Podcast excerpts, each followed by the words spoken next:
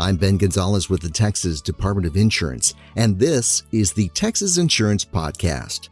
On each episode, we look at an insurance topic, why it's important to you, and offer tips to help save you some money or protect your family or property. Today, we're talking about the danger of lightning and what you can do to protect yourself and your home when the skies light up. Joining us today to discuss lightning safety is meteorologist John Jensenius with the National Lightning Safety Council. What are some things about lightning that people may not know? Well, a lot of people understand just a few things about lightning. First of all, it's obviously a flash. They hear thunder that's caused by lightning. But one of the most important things that they don't realize is that lightning can strike up to 10 miles from where it's raining. Um, and that makes lightning particularly dangerous. So uh, you can only hear thunder about 10 miles from a storm. So if you're hearing thunder, you're likely already within striking distance of the storm and need to get to a safe place right away. Uh, people sometimes uh, count between the flash and the thunder. Uh, for every five seconds you count between the flash and the thunder, it tells you it's a mile away. But what, what it doesn't tell you is where the next flash is going to be. And if you're hearing that thunder, that next flash could be very near to you. And also with lightning, uh, we've seen it when it strikes buildings. Uh, we've heard that there's um, can be thousands of degrees of heat, right? There's an intense heat with lightning. There is. Um, lightning itself is electricity that's flowing. And when lightning strikes an object and it tries to pass through the object, it heats up the object. So when lightning strikes, for example, a building, it can generate heat. That heat can uh, obviously cause a fire.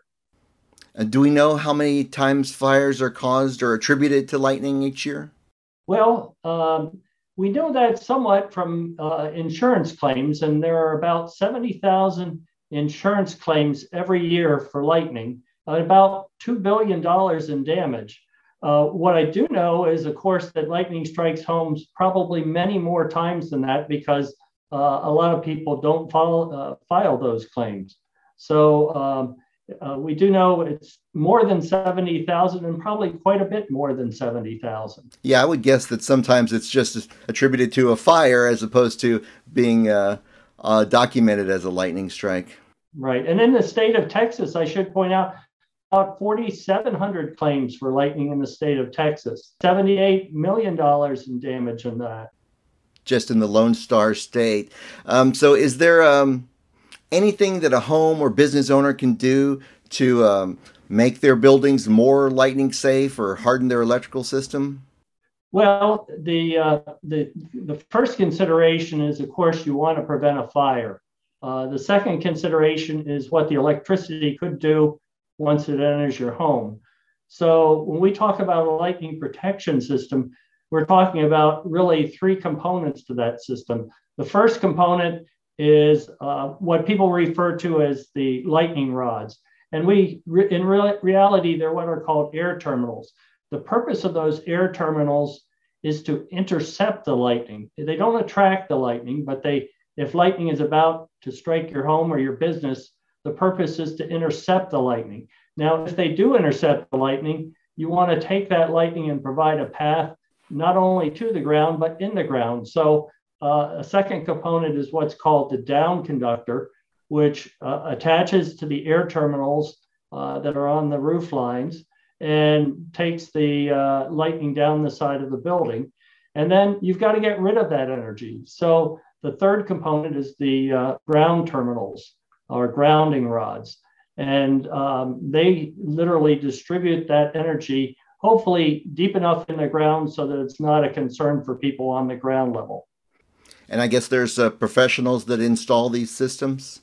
Yes, uh, definitely. It should be done by a professional. Um, uh, there are certified protection or certified professionals. The uh, Lightning Protection Institute certifies people. You also want to make sure uh, that everything is uh, following the uh, National Electric Code.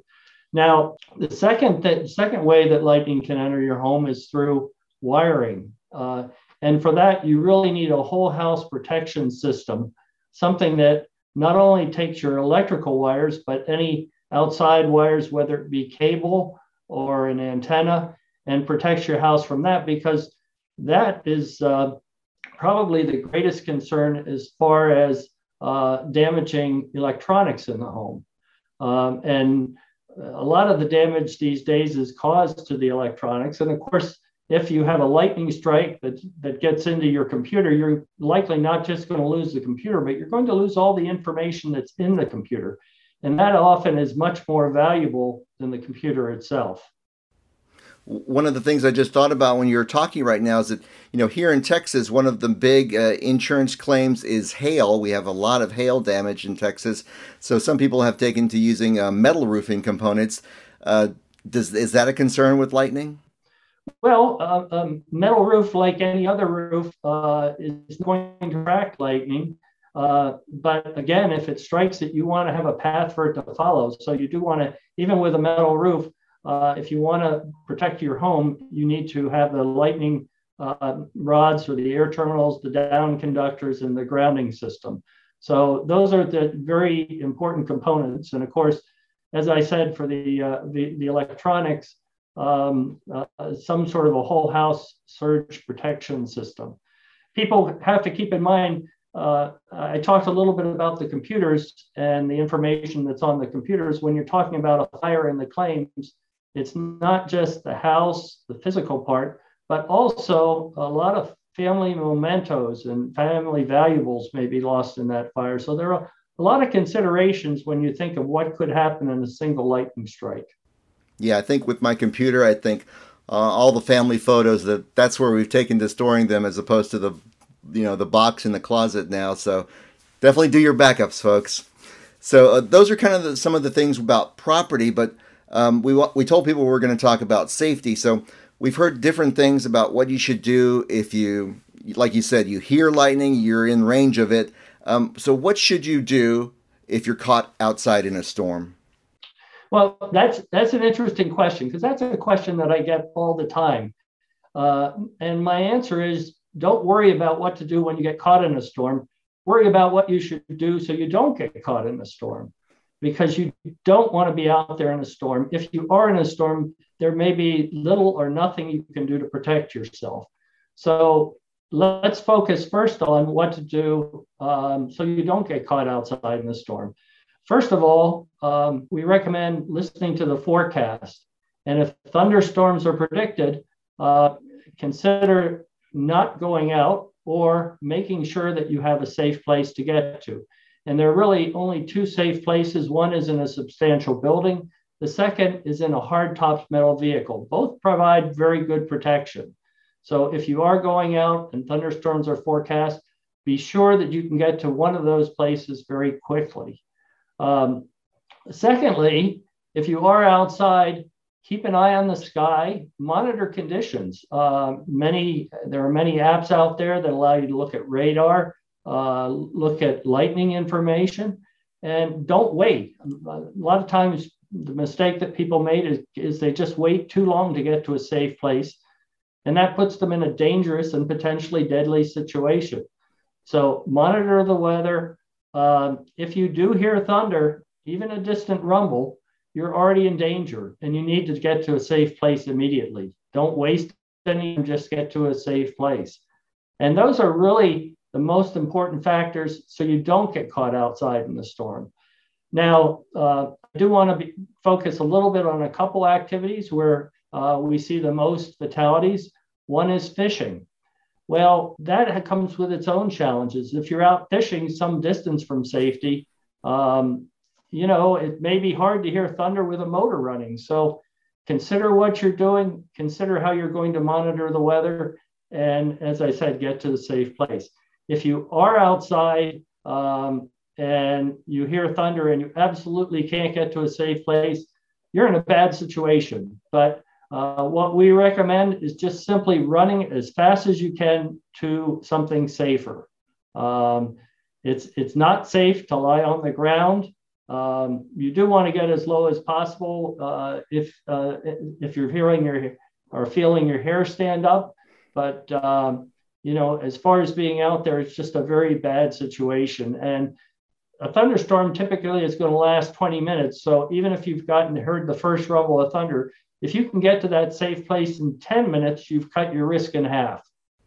Oh, that's great. Um, you mentioned there's two activities. Can I guess the second one might be golf? Oh no. Well, actually, there are a few activities. Number one is is uh, fishing. Uh-huh. That's the one that uh, puts people most at risk. The second one, and I know you have this in Texas, is beaches. Uh, people go to the beach. Uh, you have the sounds of the surf that may limit your ability to hear the thunder. Um, you may not even be looking in the right direction. Usually, people are sitting on the beach looking at the water. That thunderstorm may sneak up behind you. You can't hear the thunder because of the surf. Uh, again, these are places where you really have to be careful. Uh, a third one is camping. And then uh, a fourth one is ranching and farming. So people are out ranching and farming, and uh, again, they may be some distance from safety, but they really need to monitor the weather and have a safe place to get to. Well, I had never even considered the beach, and uh, I don't even think about lightning when I'm out there. But you know, now that you say that, I think I have seen lightning in the distance over the water. So that's, that's very interesting. Um, so, what happens when a person is struck by lightning? What is the actual injury that occurs? Well, there. First of all, there are various ways people can be struck by lightning. The first one, and this is the one that most people think of, is a direct strike. You're out there, you're in the open, you get struck directly. But most people that are injured by lightning are not struck directly. The most common thing is actually through what we call ground current. Lightning strikes nearby, it follows the ground, and it literally goes up one leg and down the other and through your body. Um, uh, you've, you've often heard that uh, don't stand under a tree. That's another way where the tree gets struck and it jumps to the person. Uh, and then uh, through wiring. Uh, don't be touching a wire, of course, in your home if uh, if there's a thunderstorm. So those are all ways people get struck. Now, the immediate concern when anybody is struck is cardiac arrest, and that could occur within uh, seconds or it could uh, occur a little bit later. So you want to uh, first of all call 911, get uh, some safety on the way, help on the way, and then continue to monitor the person uh, make sure they don't go into cardiac arrest. And if they do, uh, start administering CPR. Uh, there are many lightning victims that are alive today because of CPR. Oh, that's great advice. Um, you mentioned touching a wire, so that's another thing we wanted to cover is uh, things to do when you're inside and there's a storm. Um, so we really shouldn't be messing with our appliances or electronics. Well, if lightning strikes a house, it often gets into the wiring system. Uh, and that should be an immediate warning for anybody is you don't want to be touching anything that's plugged into an electrical outlet uh, because the whatever is plugged in could be energized in that lightning strike. And if you're touching it, you could be struck by lightning. Uh, secondly, uh, a lot of times it's in the plumbing system as well. So any uh, pipes or any water, you want to stay away from that. You don't want to be, for example, washing dishes or taking a shower during a thunderstorm because uh, if lightning strikes your house, uh, you could get struck. Wow, I'm glad you mentioned that because that was one of the questions about should you be uh, avoiding plumbing. Um, do we? It sounds like lightning can get you whether you're inside or outside. Do we need to be worried about this, or are the odds really that one in a million we've heard? Well, uh, the you know lightning. If if you're very careful, uh, lightning. Uh, you know, is something you can just simply sit on a, a chair or a sofa and watch from a uh, from your living room. And I, I personally find lightning very fascinating. I love to watch it, but I do it from a safe place, and uh, I, I um, make sure that I'm not uh, touching wires and uh, not uh, on the computer. Uh, in answer to your question, uh, when we look at overall statistics, uh, your odds of being struck in a given year are about one in, in uh, one and a half million. Now, that doesn't sound like very much, but if you consider um, that you hope to live to perhaps 80 years or so, that number starts dropping to about one in 1800, um, or I'm sorry, one in 18,000. And if you consider that you not not only do you not want to get struck, but you don't want any of your family to get struck either. So if you consider that maybe there are 10 people, either friends or family, that are close to you, that cuts it down to one in 1800, a one in 1800 chance in your lifetime. Now, I should point out those are overall statistics. And I don't really like overall statistics because I don't think my numbers are nearly that high. My odds are nearly that high because your odds depend on your behavior around thunderstorm. And if you're going to be safe around thunderstorms, your odds are going to go down quite a bit. But on the other hand, if you kind of ignore the dangers of thunderstorms, if you don't get in right away, if you don't plan ahead, then your odds are a lot higher. So um, you know, it's always good to uh, to consider the odds, but at the same time, also consider the consequences of your uh, behavior and your actions. Yeah, one of the things you said earlier, John, was about uh, make sure you're paying attention to the forecast. I find in my little group, there's two kinds of people. There's the junkies that watch the weather all the time and have all the apps, and there's people that didn't know it was supposed to rain or freeze that day. Yeah, that can happen, and uh, uh, but even so, if you just rely on just the sound of thunder and make sure you can get to that safe place. I, I all, all people ask me, are there warnings for lightning? And at this point, no, the National Weather Service is not issuing warnings for lightning. They uh, do put out information about it, but the thunderstorm issues the warning. It tells you it's coming by just that sound of thunder. And oftentimes, when I'm talking to little children, they ask, they're scared of thunderstorms because the thunder is so loud.